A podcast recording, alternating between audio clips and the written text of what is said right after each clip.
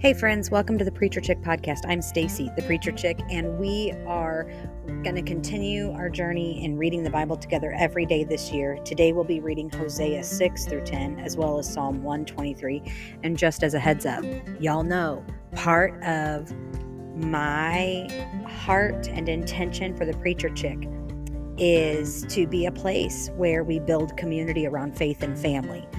We're talking about family, then that means family, right?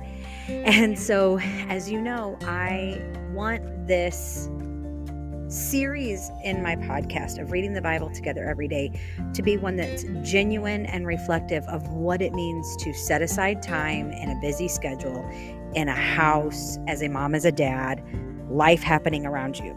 And sometimes I'm recording at my church office, and sometimes I'm recording here at home.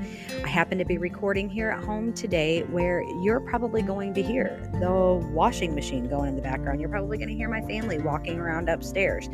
And um, I guess why do I do this and leave it and not try to create a quieter space all the time? Um, I don't know if anybody asks that or not, but I think I can sum it up in saying because reading the Bible is a discipline that we build and practice that we put into place.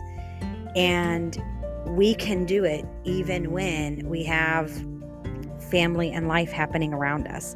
And so, um, if you hear it all, just know I am just as real as everybody else. I'm probably more transparent than many and um, what you see is what you get. So let's go. Come, let us return to the Lord, for he has torn us, and he will heal us. He has wounded us, and he will bind up our wounds. He will revive us after two days, and on the third day he will raise us up, so we can live in his presence. Let us strive to know the Lord. His appearance is as sure as the dawn. He will come to us like the rain, like the spring showers that water the land. What am I going to do with you, Ephraim? What am I going to do with you, Judah? Your love is like the morning mist and like the early dew that vanishes. This is why I have used prophets to cut them down. I have killed them with the words from my mouth. My judgment strikes like lightning, for I desire faithful love and not sacrifice, the knowledge of God rather than burnt offerings. But they, like Adam, have violated the covenant. There they have betrayed me. Gilead is a city of evildoers, tracked with bloody footprints, like raiders who wait in ambush for someone, a band of priests and murderers on the road to Shechem. They commit atrocities.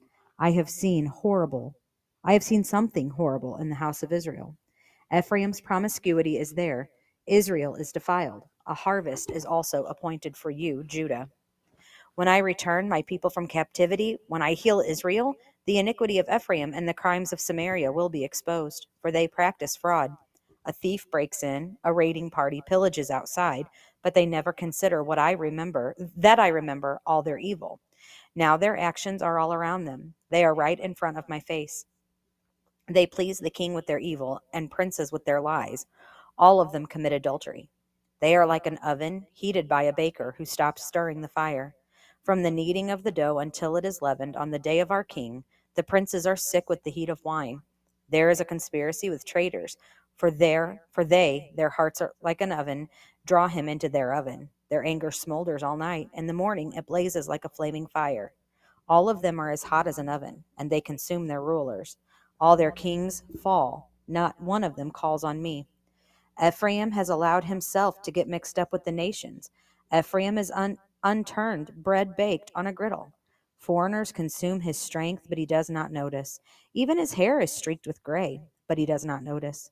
Israel's arrogance testifies against them, yet they do not return to the Lord their God. And for all this, they do not seek him. So Ephraim has become like a silly, senseless dove. They call to Egypt, and they go to Assyria. As they are going, I will spread my net over them. I will bring them down like the birds of the sky. I will discipline them in accordance with the news that reaches their assembly.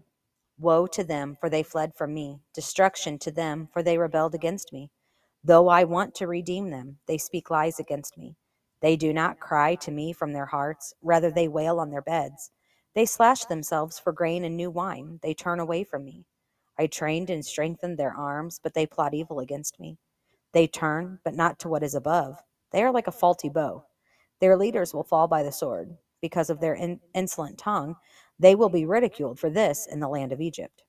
Put the horn to your mouth. One like an eagle comes against the house of the Lord, because they transgress my covenant and rebel against my law. Israel cries out to me, My God, we know you. Israel has rejected what is good, and, in, and an enemy will pursue him. They have installed kings, but not through me. They have appointed leaders, but without my approval. They make their silver and gold into idols for themselves, eh, for their own destruction. Your calf idol is rejected, Samaria. My anger burns against them. How long will they be incapable of innocence? For this thing is from Israel. A craftsman made it, and it is not God. The calf of Samaria will be smashed to bits. Indeed, they sow the wind and reap the whirlwind. There is no standing grain. What sprouts fails what sprouts fails to yield flour. Even if they did, foreigners would swallow it up. Israel is swallowed up. Now they are among the nations like discarded pottery, for they have gone up to Assyria like a wild donkey going off on its own. Ephraim has paid for love. Even though they hire lovers among the nations, I will now round them up, and they will begin to decrease in number under the burden of the king and leaders. When Ephraim multiplied his altars for sin, they became his altars for sinning. Though I were to write out for him the thousand points of my instruction, they would be regarded as something strange. There, though they offer sacrificial gifts and eat the flesh, the Lord does not accept them. Now he will remember their guilt and punish their sins. They will return to Egypt. Israel has forgotten his maker and built palaces. Judah has also multiplied fortified, fortified cities. I will send fire on their cities, and it will consume their citadels. Israel, do not rejoice jubilantly as the nations do, for you have acted promiscuously, leaving your God. You love the wages of a prostitute on every grain threshing floor. Threshing floor and wine vat will not sustain them, and the new wine will fail them. They will not stay in the land of the Lord. Instead, Ephraim will return to Egypt, and they will eat unclean food in Assyria. They will not pour out their wine offerings to the Lord, and their sacrifices will not please him. Their food will be like the bread of mourners.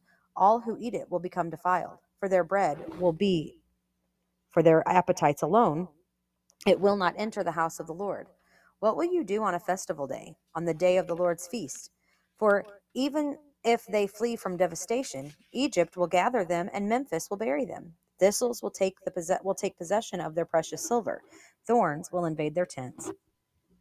The days of punishment have come. The days of retribution have come. Let Israel recognize it. The prophet is a fool, and the inspired man is insane. Because of the magnitude of your iniquity and hostility, Ephraim's watchman is with my God. Yet the prophet encounters a bird trap on all his pathways. Hostility is in the house of his God. They have deeply corrupted themselves, as in the days of Gibeah. He will remember their iniquity, he will punish their sins. I discovered Israel like grapes in the wilderness. I saw your fathers like the first fruit of the fig tree in its first season. But they went to Baal Peor, consecrated themselves to shame, and became abhorrent, like the thing they loved. Ephraim's glory will fly away like a bird. No birth, no pregnancy, no conception. Even if they raise children, I will bereave one each one of them. Yes, woe to them when I depart from them. I have seen Ephraim like Tyre, planted in a meadow. So Ephraim will bring out his children to the executioner. Give them, Lord. What should you give?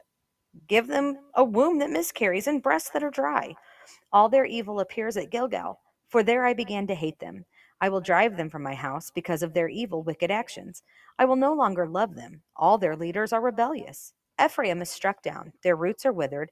They cannot bear fruit. Even if they bear children, I will kill the precious offspring of their wombs.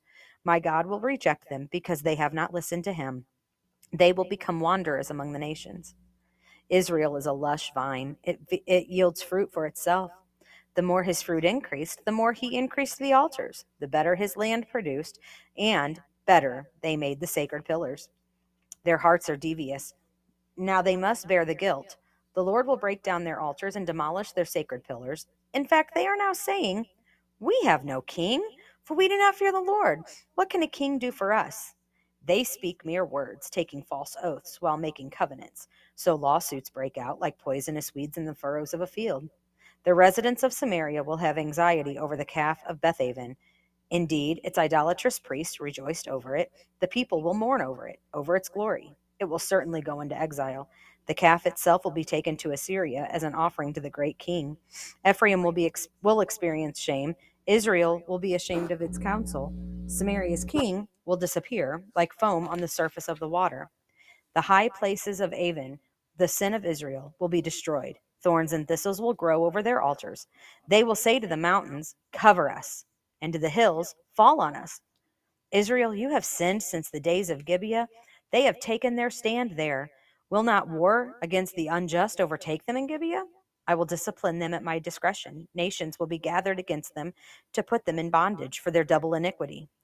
Ephraim is a well trained calf that loves to thresh, but I will place a yoke on her fine neck. I will harness Ephraim. Judah will plow. Jacob will do the final plowing. Sow righteousness for yourselves and reap faithful love. Break up your unplowed ground. It's time to seek the Lord. Some translations here say break up your fallow ground basically it's the it's the ground that you've not put the work into. Um, sow righteousness for yourselves and reap faithful love. Break up your unplowed ground it's time to seek the lord until he comes and sends righteousness on you like the rain. Oh, that verse is really ringing to me. That's that's chapter 10 of hosea verse 12 i feel like i feel like that may be a call to god's people right now you have plowed wickedness and reaped injustice. You have eaten the fruit of lies. Because you've trusted in your own way and in your large number of soldiers, the roar of battle will rise against your people, and all your fortifications will be demolished in a day of war, like Shalman's destruction of Beth Arbel. Mothers will be dashed to pieces along with their children. So it will be done to you, Bethel, because of your extreme evil. At dawn, the king of Israel will be totally destroyed. That's our reading for Hosea today. And now for Psalm 123. I lift my eyes to you, the one enthroned in heaven.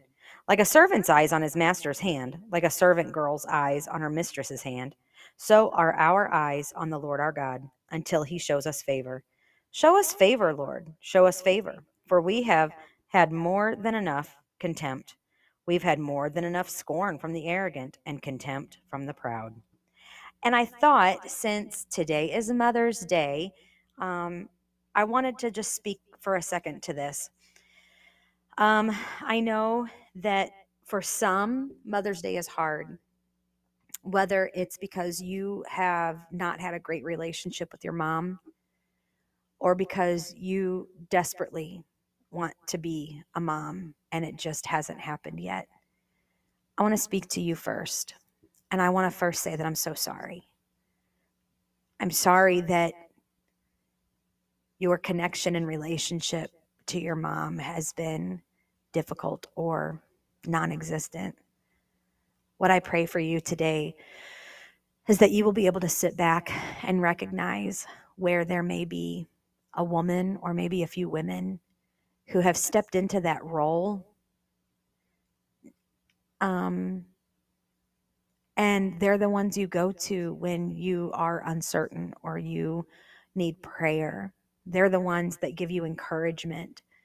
Um, and I just pray that you are reminded that when our earthly parents fail us, our Heavenly Father never does. And He surrounds us with people who love us. And to the moms who, or the women who want to be moms, and for one reason or another, it's not been something that you've been able to see come to fruition. Or maybe you saw it for a brief moment and feel like it was ripped from you. Can I tell you, I'm sorry too? And can I tell you that my prayer for you today is that the peace of the Lord would envelop your heart and that the joy of the Lord would cover your mind I can't even imagine what today is like for you. And it's okay for you to feel the way you feel. But I also need to honor and recognize moms. Thank you for all you do. And maybe today you can reach out to someone in your community, in your circle in your tribe who falls into one of those other two camps and wrap your arms around them and give them a big hug. Can you do that for me today? Proverbs 31, we often think of as the Proverbs 31 woman, right? Like it's the standard that we have to live up to. Proverb the Proverbs 31 woman is the gold standard. And several years ago I learned that Proverbs 31 is not a standard for women to live up to. But did you know that on Shabbat the husbands, the men of the house actually recite this as a blessing over their wives? Did you know that? it's it's not a demand of you have to be this way it is a blessing they speak over their wives and i am not a man we know this but as a fellow woman and as a friend as a preacher chick i want to read this over you today as a blessing beginning in verse 10 who can find a wife of noble character she is far more precious than jewels. The heart of her husband trusts in her, and he will not lack anything good. She rewards him with good, not evil, all the days of her life. She selects wool and flax and works with willing hands. She's like the merchant ships, bringing her food from far away. She rises while it is still night and provides food for her household and portions for her female servants. She evaluates a field and buys it. She plants a vineyard with her earnings. She draws on her strength and reveals that her arms are strong. She sees that her profits are good and her lamp never goes out at night. She extends her hands to the spinning staff and her hands hold the spindle. Her hands reach out to the poor. She extends her hands to the needy. She is not afraid of her household when it snows. She's not afraid for her household when it snows, for all in her household are cl- doubly clothed. She makes her own bed coverings. Her clothing is fine linen and purple. Her husband is known at the city gates where he sits among the elders of the land. She makes and sells linen garments. She delivers belts to the merchants. Strength and honor are her clothing, and she can laugh at the time to come. Her mouth speaks wisdom, and loving instruction is on her tongue. She watches over the activities of her household and is never idle. Her children rise up and call her blessed.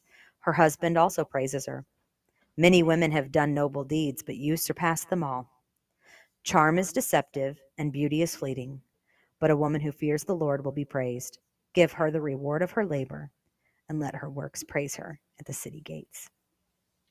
Have a great day, friends. I'll see you back here tomorrow for day 129.